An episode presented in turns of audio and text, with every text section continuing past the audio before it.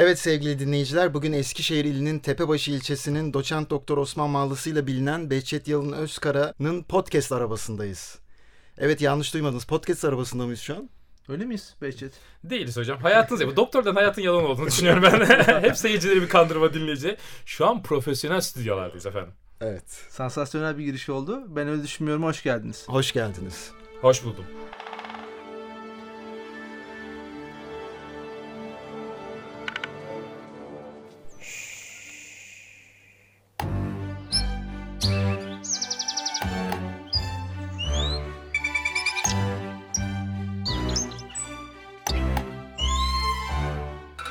Behçet hoş geldin tekrardan programımıza. Seni ağırlamak çok güzel. Bugün yeniden stüdyodayız ve kendimiz bazı konular hakkında sıkıştığımız zaman hemen bir konuk çağırıyoruz Pamir. Ve bizi aydınlatması ve bu dar ağacından kurtarması için yardım çağrısı gönderiyoruz. Estağfurullah. Bugünkü yardım çağrımız ve karanlıkların şehrini kurtaracak olan kişi Behçet Yalın Özkara. Kendimi alkışlamak istedim. O çok güzel Alkış. girdin hocam. Teşekkür ediyorum. Ben de size öveyim. Az önce şimdi doktorlar böyle dedik ki bizi doktor çok dinliyordur. Doktorlarımızın yalancı olduğunu düşünmüyorum elbette. Onlar bizim canımız, ciğerimiz, vatanımızın, ülkemizin en değerli insanları. Teşekkürler. Buna da bir alkış alalım. Oo, çok Tabii. tatlısınız. Bayağı gaza geldim şu an soru İnanarak söylemedim ama olsun. Linç yemekten korkarım. Pazarlama budur. ya pazarlama mı işte? Yalan söyleyeceksin. insanların gönlünü açacaksın. Bitti. Şimdi bizim bütün podcast'imize aldığımız konuklara sorduğumuz klasik bir sorumuz var. Geleneksel hale geldi artık. Bu soru şöyle bir soru. Seni senin kadar iyi tanıtabilecek bir soru. En azından biz öyle olduğunu düşünüyoruz. Bize cevabı sadece sende olan yani Anıl'ın ve benim bilemeyeceğim, cevabını bilemeyeceğimiz bir şey sor. Ama uzmanlık alanınla ilgili olmasın. Yani pazarlama yönetim sürecinin aşamaları nelerdir gibi bir soru olmasın. İstiyoruz ki bu soru üzerinden dinleyiciler seni tanıyabilsin, soru tanıtsın. Soru beni tanıtacak. Evet. Benim özel ilgi alanımla ilgili sizde cevabı olmayan bir soru sormam gerekiyor. Tamam. Churchill'in içmiş olduğu pro markası. Çok güzel. Güzel soru. Ben bilmiyorum. Sen biliyor musun Anıl? Ben de bilmiyorum ama herhalde Alman markası olabilir mi? Şey onu da Churchill bilmiyorum bu arada. Evet. ya hocam me- merak ediyorum. Sizin iyi bildiğinizi merak ettiğim için. Dinleyiciler Sosyal bir deneyde miyiz şu an? Bilmiyorum ama yani, Yani hiçbir şey bilmeyen sosyal birileriyle deney- karşı karşıyayız şu an. Ben bilgeliğinden olduğunu düşünüyorum. Çünkü bilgelik böyle bir şey katar Es- insana Estağfurullah yani. canım. Övgülerinizi çok takdirle karşılıyorum. İnanın ama benim hani aklımda olan soruların çoğunun cevabını bildiğinizi düşünüyorum. Ama 2. Dünya Savaşı benim genelde ilgi alanımdır. Churchill'in pro markasının da Elun falan diye olduğunu hatırlıyorum ama emin değilim hakikaten bu arada. Bu muhabbetten mesela benim çıkardığım şey şu. Bu tarz gelen spontane sorulara çok güzel cevap veren başarılı bir insan var karşımızda bu konuda. Öyle gibi duruyor gerçekten. İşinin profesyoneli. Hocam siz bir şey diyeceğim. Her konu böyle övdünüz mü? Enes Hoca'yı da övdünüz mü? Hocam ilk başta bir övüyoruz. Ha çünkü bak geliyoruz buraya girerken kapıyı açıyorlar şey yapıyorlar ama bana bir tane çikolata bile almamışlar. Kendileri yemiş içmişler bana hiçbir şey almamışlar Biz sevgili tatlı yaptırmıştık ama onda da sıkıntı oldu. Ee, o yüzden onu sonra bir ara halledelim inşallah hocam. Biz yeriz onu artık. Hadi inşallah hocam. Mısır şurubu kullanmıyoruz. Peki Behçet sen kendini başarılı buluyor musun? ya hocam ben başarı şimdi bir ilk önce şey basmıyorum. Hepimizin kendi sınırlarımız var. O sınırlar içerisinde bir başarı tartışılabilir. Çünkü yani hepimiz için başarı Harvard'a gitmek olamaz. Yani belli ailelerde doğmadıysan, belli yeteneklere o aile sayesinde sahip olamadıysan ve üzerine devlette çalışmasan Harvard çok zor bir hedef. Giden var mıdır? Vardır ama girip baktığınızda istatistiklere sadece %1.8. Hani olanakları düşük olan ailelerden girebilme oranı. Yani bu çok yani bu aslında bir hata payı temel itibariyle. Sosyal bilimlerde biz bunu hata payı diyoruz %5'in altında. E, dolayısıyla hani hepimizin sınırları içerisinde başarıdan söz konusu olabilir. Evet ben kendi sınırlarım içerisinde başarılı addedebiliyorum kendimi diye düşünüyorum. Güzel bir cevaptı. Ee, şimdi bununla ilgili yapılmış bazı çalışmalar var ve aynı zamanda internet üzerinden de insanlar başarıyı araştırıyor ve arıyorlar. Hı hı. Ee, ya Behçet aslında bununla ilgili ben şunu fark ettim. İnsanlar en çok Google veya bazı benzeri arama motorlarında neler aratmış başarıyla ilgili. Bunları gözlemlediğimde başarının tanımını, başarıya nasıl ulaşılacağını veya bununla ilgili ipuçlarını aratmamış insanlar. Daha ziyade başarılı gördükleri insanları veya kurumları aratmışlar. Hı hı. Yani aslında biz burada başarı gibi soyut bir kavramı biriyle özdeşleştirme ya da bir kurumla özdeşleştirme eğilimindeyiz insan olarak. Bu bir sanatçı olabilir, bir pop şarkıcısı olabilir ya da e, se- e, kullanmayı sevdiğimiz bir cep telefonu markasının kurumsal kimliği bize bir başarı temsili olabilir. Burada da aslında biz genelde bir başarıyı maddeleştirme, somutlaştırma ihtiyacı hissediyoruz. Sen de başarılı olarak karşımızda varsın ve somutsun. O yüzden seni buraya getirdik. Sen uzun zamandır sosyal medya üzerinden de ve kendi hayatın üzerinden de yeni bir e, yola saparak e, bir başarı yakalamış durumdasın. Bize bununla ilgili ne söylemek istersin? Ben burada bir araya girebilir miyim? Ya spontan oldu ama yani şu, ben çünkü Behçet'i gerçekten biz Google'dan aradık. Değil mi? Evet, Behçet aradık. Yalın Özkaya diye. Ama Behçet'ten çok aradığımız şey neydi? Akademik link. Evet. Hani kurum marka. Aynen. Onu aratıyorlar başarılı olanı. Kişiye odaklanmaktansa kuruma ya da arkadaki markaya odaklanıyor gibi. Bununla ilgili bir çalışma yapılmış burada gerçekten. Onu mu demek istemiştim? Evet onu demek Tamam. istiyorum. Şimdi bence burada bir şeyde hata var. Genelde insanlar benden başarı diye bahsederken başarıdan kasıtları aslında şu oluyor tahminimce. Hani kanalın belli bir seviyeye gelmiş olması, belli bir büyüklüğe erişmiş olması. Ben kendi adıma başarıyı orada görmüyorum onu söyleyeyim. Ee, Başarılı olduğum kısım benim kendi adıma şu.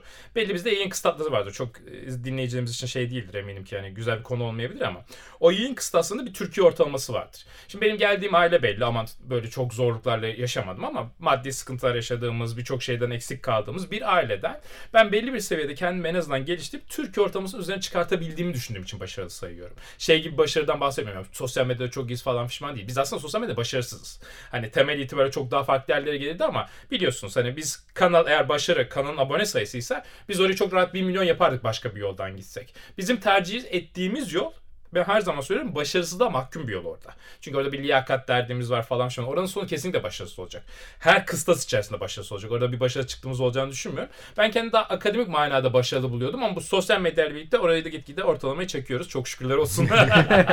Orada da yakında çok kötü durumlara düşeceğim inşallah. Çok vakit alıyordur tabii ki. O zaman sosyal medyada başarılı olan biziz. Ben öyle anladım. Bizim YouTube'da mesela 100 abonemiz var yaklaşık.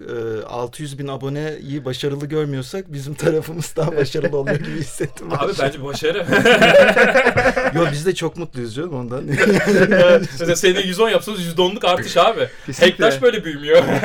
Ama hani dedin ya o bir buçuk milyonla çıkartmanın yolunu biliyorum diye. Onu bize bir yayından sonra bir söyleyiver lütfen. ha biliyorum derken aynı şeyi yapıp hani o paraları başka daha ilginç şeylerde döndürseydik. Sizin kanalın 1 milyon olma ihtimali yok. Çünkü sizinki de başarısızlığa mahkum hocam. Siz de çünkü yani öyle ya da böyle bilgi verici, bizden daha da bilgi verici olduğunuzu düşünüyorum bu arada. Biz arada cıvıtıyoruz. Bilgi verici üzerinden oturtmaya çalıştığınız için daha zor hocam sizin işiniz. Bir de doktorsunuz abi. Halka inme şansınız yok sizin. Evet. Aynı eğlendim. Bunu dinleyen doktora bana bakmayacak artık ya. Arada gidiyoruz zaten hastanelere bakarım. Hocam yok. tanıdık şifacı ve aktarlarımız var. En kötü ihtimalle nefesi kuvvetli Keşke- hocalara yönlendiriyoruz. Hiç sıkıntıya girmeyin. Keşke ismini vermeseydik. Ee, kılık değiştirip doktora geldiği görüldü. Ünlü YouTube fenomeni. TC'den kara listeye ekleyebiliriz. Şimdi Behçet konuştuklarından şunu anlıyorum. Tabii ben senin videolarını da dinledim. Başarıya ulaşmada ailevi arka planında çok önemli olduğundan e, bahsediyorsun. Mesela işte Yunan mitolojisi geliyor direkt benim aklıma. Orada Herkül'ün hikayesi vardır. Bir de Odysseus vardır. Yani Herkül zaten babası tanrı olan biridir. Odysseus ise normal ölümlü biridir. Ama belli zorlukları aşarak bir ikisi de bir başarıya ulaşmıştır. Ama kendi sınırları içinde derken hani biri sonuçta bir yarı tanrı haline gelirken diğeri hani yıllarca hatırlanacak bir ölümlü olmuştur. Hani başarı düzeyleri aynı değil ama belki başladıkları yere göre kendi sınırları derken ben onu anlıyorum. İkisi de aynı başarıyı göstermiş hayatta gibi. Yani günlük dünyamızda da yani şu an içinde bulunduğumuz ortamda doğuştan avantajlı olanlar var, olmayanlar var. Başarı yolculuğunda bu bireysel zekanın işte bazı şeylere direnç göstermenin, yolumuza çıkan engellere direnç gösterip devam etmenin ve ailenin etkisini tam olarak nasıl düşünüyorsun? Şimdi ilk önce az önce kesilmesi planlanan şeyler vardı. Bunu tekrar edeyim ki kesilme imkanı kalmasın. Az önceki şeyleri duymadıysanız kesmeyin buraları dediklerimi bilin ki Anıl ve Pamir doktorlar sizlere ihanet ediyorlar sevgili dinleyicileri. Kesiyorlar gerçekleri size sunmuyorlar. İkinci cevabım da şu hocam. Şimdi istatistik olarak biz şunu biliyoruz. Doğduğumuz ailenin üzerindeki bir ekonomik sınıfı atlayabilme ihtimali gelişmiş ülkelerde %7, Türkiye gibi gelişmekte olan ülkelerde %2. Ya %2'ye düştüğünüz zaman yine hata payına düşüyorsunuz. Yani aslında anlamlı fark bulamayacağız bir yerden bahsediyoruz. E bu neyi gösteriyor bize? Şunu gösteriyor hocam. Doğduğun aile neyse o sınır içerisinde kalıyorsun genel itibariyle. Evet şu bir gerçek. Çok çalışırsanız, dirayet gösterirseniz, inat ederseniz bu zinciri kırma şansınız var. Ve genel duyulması istenen de bu. Ama bu çok zor bir şey. Hayat akışında zor hocam. Senin doğduğun ailenin vizyonu yok. Ya bunu yanlış şey olsun diye söylemiyorum. Bir vizyon sahibi değil. Senin eğitimine önem vermiyor. Maddi durumu yeterli değil. Bu çocuğun buradan çıkıp da büyük başarılı imza atma şansı yok. Bize anlatılmayan şey bu hikayede. Bu anlatılmadığı için ben aslında birazcık bu konuda öfkeliyim. Kimse bunu anlatmıyor. Harvard'a giren çocuğu açıklıyoruz. Harvard'ın annesi babası ne yapıyor? Doktor. Yine doktorlar laf sokup. ya biz de bir dakika anlatayım buraya. İşte annesi babası inanılmaz varlıklı. Doktordan bahsetmiyorum bu arada. Çok varlıklılar. Sen de doktorsun ama burada. Tabii doçent doktor. tıp, bu arada tıp doktor kısmında şaka yapıyorum. Ya, girin bakın hocam istatistiklere. Türkiye'den Harvard'a giren çocukların annesi babası genelde çok varlıklı ailelerden çıkıyorlar. E şimdi biz o çocuğu alkışlıyoruz Harvard'a girdi diye. Ama diğer tarafta sütçü imamı kazanan bir çocuk da aynı başarıyı aslında elde ediyor. Ailesinden çıktığı duruma baktığımızda. Bence bu çok gözden kaçılıyor gerçek hayatta. Ve herkes şu hikayeye inanmak istiyor. Çok çalışırsan başarırsın, zincirleri kırarsın, yeter ki çok çalış, inat et. Ama biz bilimsel istatistiklere baktığımızda böyle bir hikaye görmüyoruz. E niye bunu anlatıyoruz o zaman sürekli? Şimdi Beşte çok güzel girdin. Teşekkür ederiz. Ee, güzel katkıların için. Ben biraz da aslında senin de benim gibi oyunlarda ilgili olduğunu bildiğim için bir soru soracağım. Başarı konusunda tamam başarıyı kovalıyoruz. Başarıyla ilgili çok çalışmamız lazım. Özel bir yetenek, zengin bir aile veya gerçekten şanslı doğmadıysak dedin.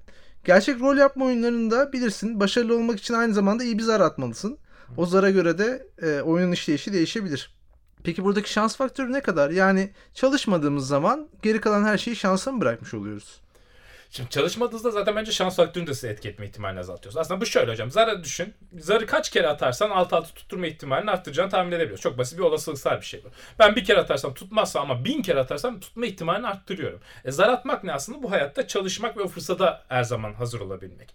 Dolayısıyla hani şansın etkisi var. Bu bir. İki şöyle bir şey de var. Şunu da göz ardı etmemek gerekiyor. Bunu metaforlaştırınca bir şey kaçıyor gözden. Bir normal ailenin çocuğu bir zar atıyorsa varlıklı bir aileden ya da olanaklı olan bir aileden gelen çocuk 10 tane zarı birden atıyor. Ve bir tanesinin altı tutması yeterli. Evet 10 tane atar tutmayabilir mi? Olasılık dahilinde ama tutma ihtimali yüksek. Diğer çocuk bir kere zar atıyor ve bunu 10 kere atmak zorunda. Ve bu her atışta bir çalışma düzeni. Var mı? Var şansın etkisi. Şansın etkisini sizin lehinize çevirmek istiyorsanız da e, uzun süreler boyunca çok çalışmak ve stabil çalışmanız gerekiyor. Bunu ben hep şey diyorum. Yani zaten başka çareniz yok hocam yani. Belli şeylerde doğmadıysanız e, işte sizler de tahminim öyle çok şeylerde. E, eşek gibi çalışmadığı sürece bir fırsatı yakalama şansınız kalmıyor. Ama Beşet ben öyle düşünmüyorum. Bir videoda IBAN'ınızı verip 5000 lira gönderirseniz e, sizi başarıya ulaştırırım demiştiniz. Harvard'a sokar dedim. Evet Harvard. Evet evet. Ya bir Ee, şey değil mi? Ondan ama- sonra da kaç kişi aradı beni. o inanamazsınız. Ya ben. biz- Kaçı girdi Harvard'a? He? Arayanların kaçı ben girdi? para kazanmıyorum. Kabul, kabul etmiyorum salaklığımı da öyle. Biz Pamil'le 5000 lirayı denkleştiremedik ama 2,5-2,5 gönderdik. Bizi bir başarılı hale getirir misiniz? Tabii hocam. Yalnız Pamir ve Anıl e, Türkiye'de yaşıyorsunuz ve enflasyon var. yani bunları da bir katarsanız işin içine bir o enflasyon ne kadar oldu? Şu O anki- 5000 arttı değil mi hocam? Arttı hocam. Şu an 150 bin lira. 150 bin Oo. gönderdiğiniz gibi çocukları Har- şeye sokuyoruz. Harvard'a sokuyoruz. Onu da açayım isterseniz ama hani yine aynı şey geleceğiz. Muhabbet hep aynı yere dönüyor ama belli olanaklar sahipsiniz. Ben işte bu e, şeydeydim. Massachusetts'teydim. Massachusetts'te hocam beyin laboratuvarındayım. Ya çocuklar bir geldi. Çin'den ulan şey hani beyin laboratuvarında lise çocuğu. Yani ne alakası hani lise çocuğu ne işi var hocam? Kurmuşlar şirketi. Ee, Bu Türkiye'de de var ama Türkiye'de çok bilmiyoruz. Çin'de falan Asya'da çok yaygın o çocuklara işe yapmak. Bu şirket şunu yapıyor aslında. Senin çocuğunu Birleşmiş Milletler'de bir şey sokuyor. Güya senin çocuğun Vietnam'a geziye gönderiyor. Halka çok büyük değer veriyor. İşte savaşlarla ilgili bildirimler sunuyor. Yazları diğer çocuklar gibi yolda işte tavla mavla oynamıyor. Şey yapmıyor da geliyor Massachusetts'te beyin laboratuvarına. Hepsi bunların para hocam. Parasını verirsen okuyor, oraya gönderiyorsun. O laboratuvar bu parayla dönüyor. Ondan sonra o çocuk Harvard'a başvururken Pamir hocam sokakta sat, şey yapmış, satranç oynamış, işte Yunan mitolojisi okumuş, en fazla bu kadar geliştirmiş. Diğeri sen onu yaparken BM ile birlikte Vietnam'da şeyden bu e, mayından doğru ayağı kopmuş çocuklara güya yardımcı olmuş. Hocam şimdi Pamir mi? O Çinli çocuk mu? Ya arkada aslında bir sistemde bu da yürüyor ama bu şu demek değil. Hala %1.8 şansınız var Harvard için en azından.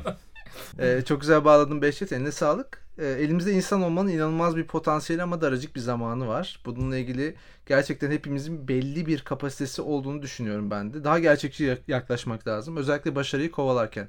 Başarıyı kovalarken tüm o geri bildirimler ve kişisel gelişimleri kenara bırakıp beklentilerini gerçeklikten çıkardığında o zaman hayata kavuşmuş oluyorsun. Ve burada aslında kazandığımız yani daha doğrusu kaybettiğimiz şeyleri kazanca dönüştürüp biraz daha potansiyel üzerinden ilerlemek ve ne olabileceğimizi bilmek bu işlerin en doğrusu diye düşünüyorum. Sen ne dersin Pamir? Ben de doğru düşündüğünü düşünüyorum ama e, ben öyle düşünmüyor olabilirim. Şöyle bir şeyle araya gireceğim yine. Confucius'tan Lao Tzu'ya geçelim. O da şunu söylüyor. Bir istikamette devamlı yol alırsan sonunda gitmek istediğin yere varabilirsin. Yani o yolda ilerleyebilirsin diyor. Mesela senin örnekte olduğu gibi. Onun cümlesi bu kadar. Ama ben buradan ne pahasına kısmına girmek istiyorum. Çünkü mesela ÖYP çıkmış. Çok güzel. Ama çıkmasaydı onu 70. defa denerken hayatında bir kere zaman geçmiş olacaktı. Ölüme daha yaklaşmış olacaktın.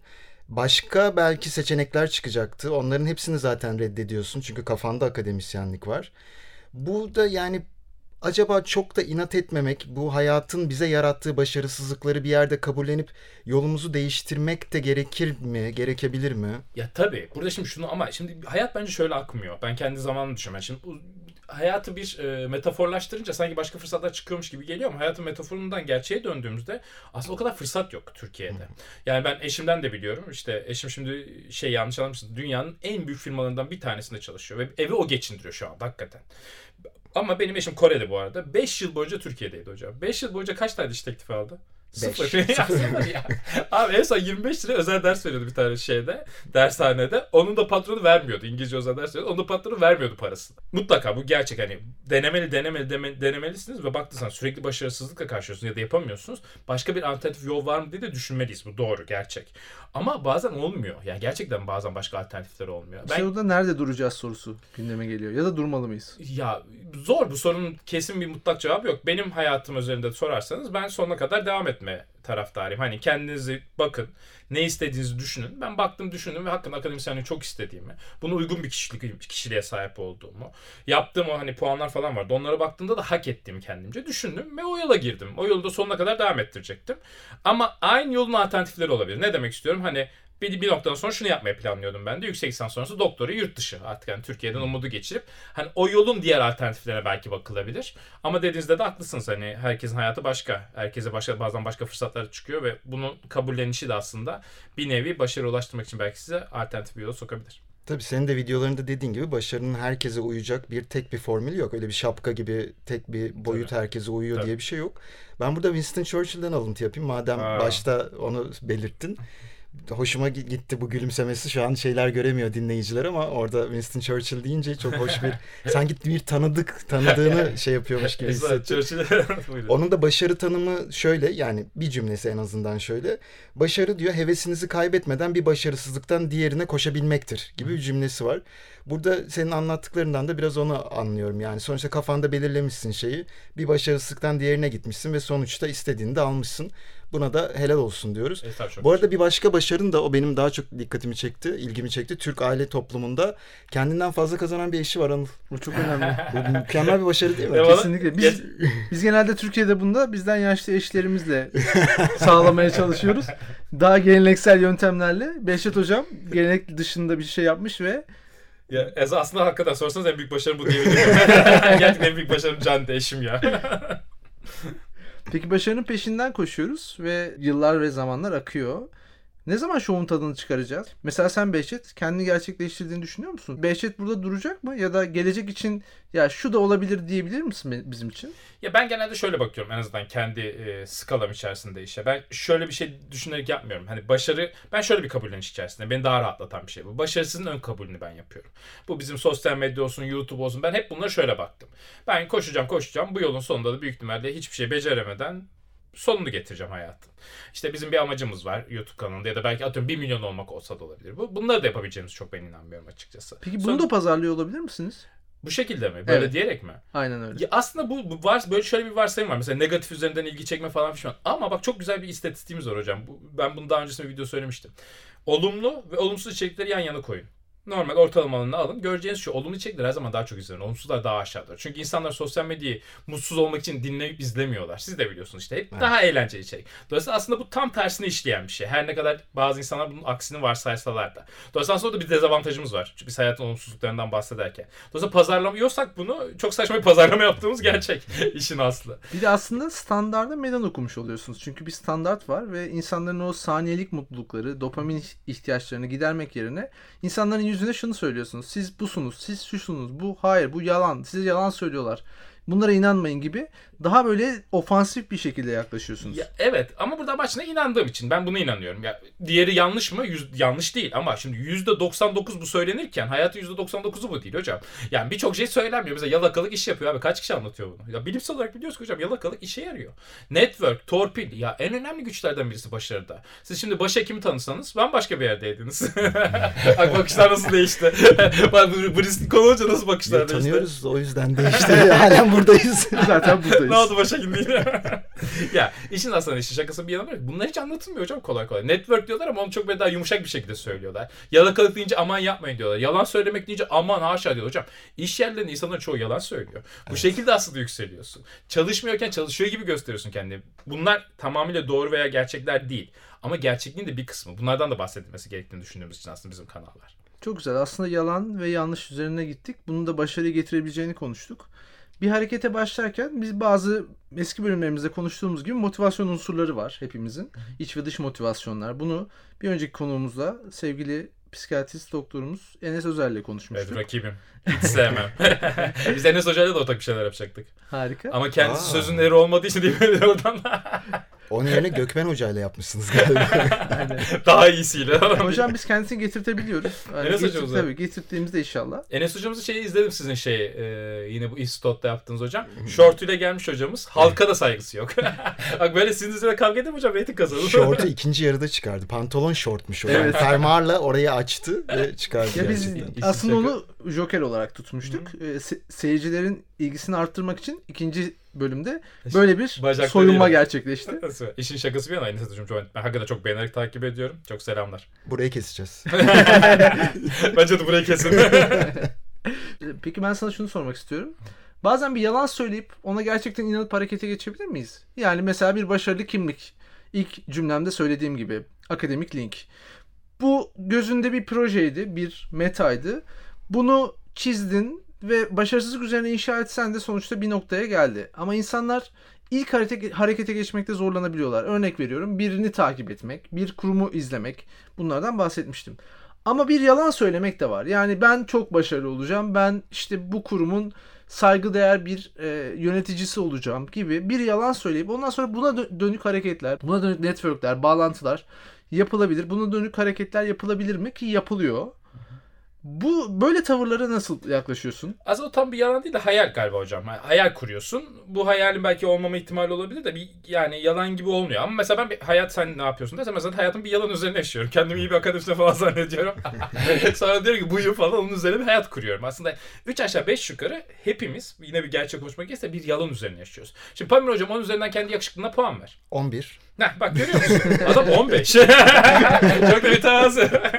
Ama samimiyetle onun üzerinden var hocam. Kaç görüyorsun kendini? 6. Ha, şimdi 6 bile aslında şimdi mütevazılık yaptı dinleyen olduğu için büyük ihtimal 7 düşündü ama büyük ihtimal Pamir hocam gerçek yakışıklı 4.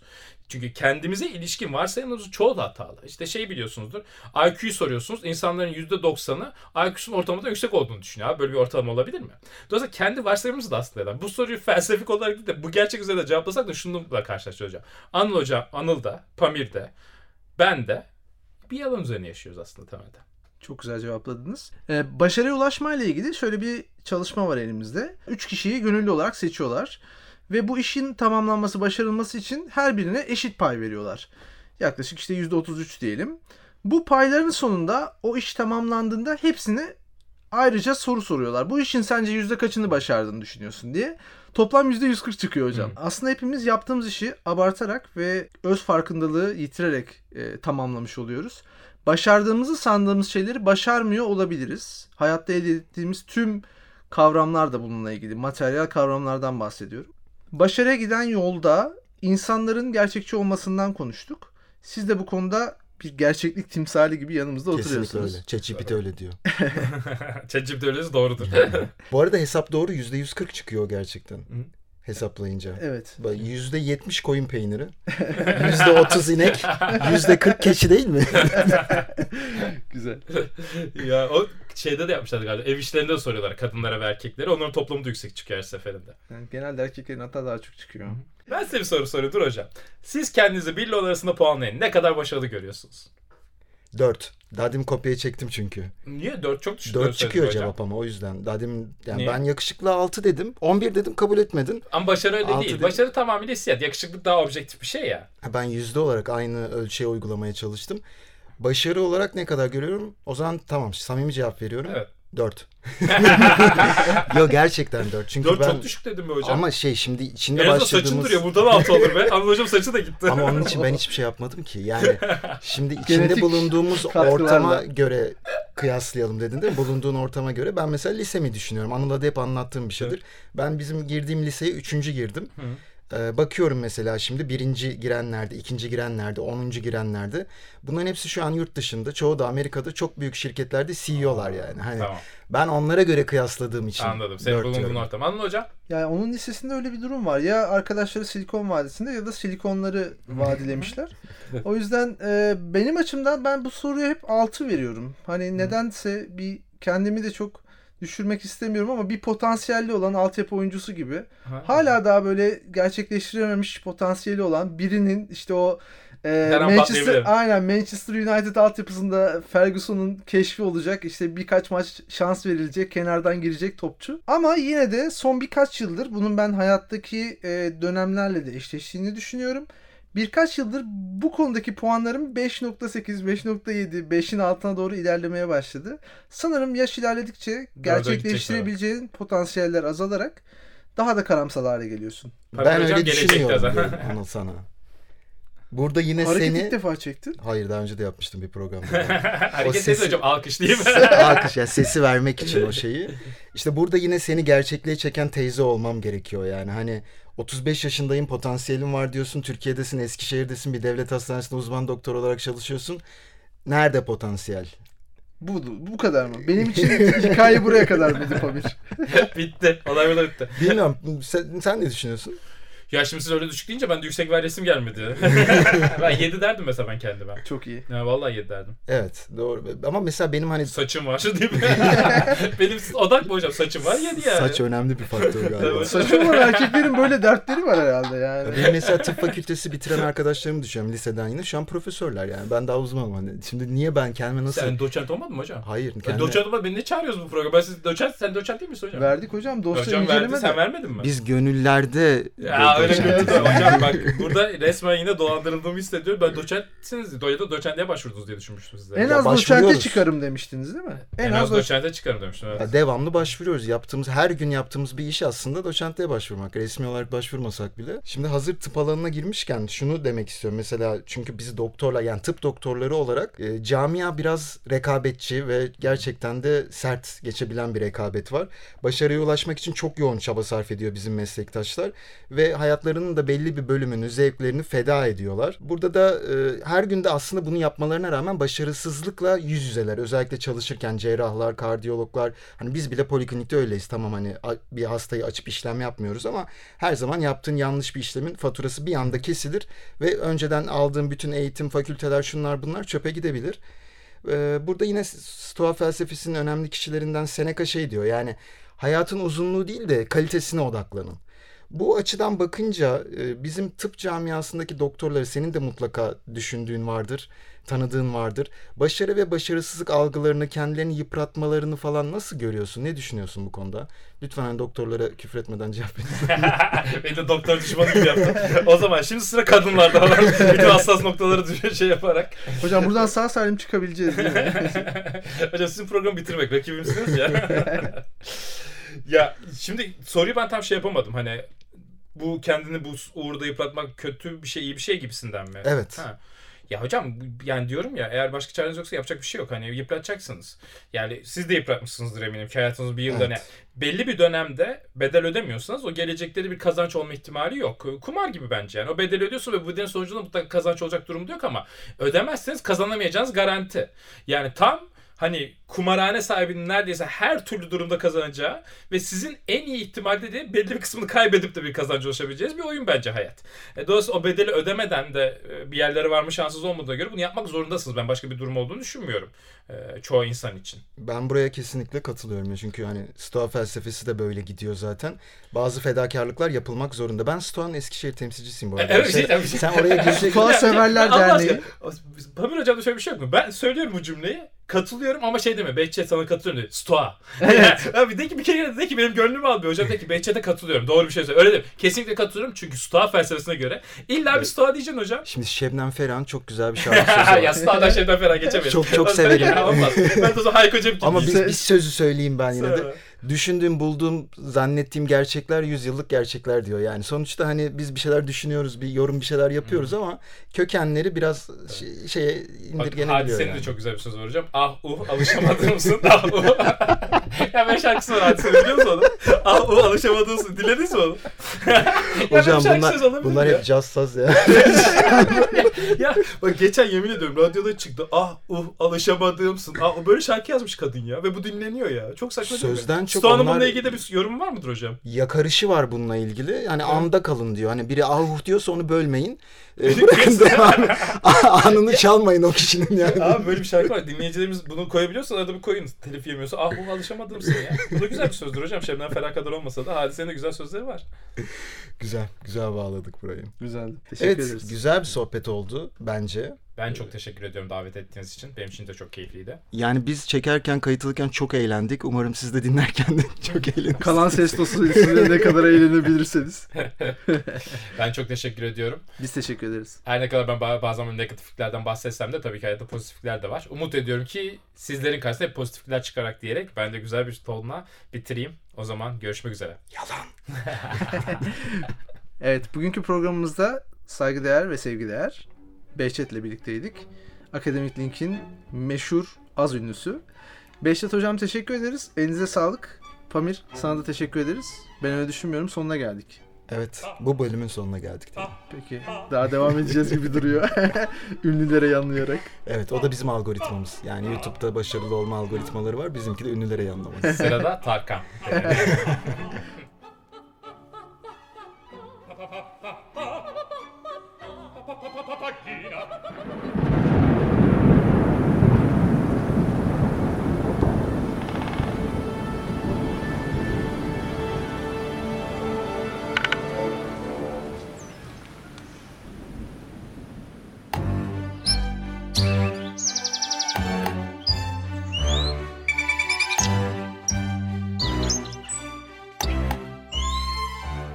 Her şey önceden planlanmış, hesaplanmış. Ben Bir de burada- anlatıyor ki doğaya gidiyoruz. Tamamıyla spontane. Hepsi Hepsi, yalan dolan. Sen bana onu sor, sen bana onu ben sana böyle ben- hocam biz yeşil ekran kullanıyoruz doğada. O da, o da olabilir. Sizden bekliyorum artık bunu ya. Belki doktor da olmayabilirsiniz. Ben bir şey diyeceğim. Yok şurada şöyle hocam diyorum geleyim. Çok yoğunuz hocam. Gelsen de bizi bulamazsın. Nerede doktorsunuz ya bir söyleyin. Biz podcast doktoruyuz.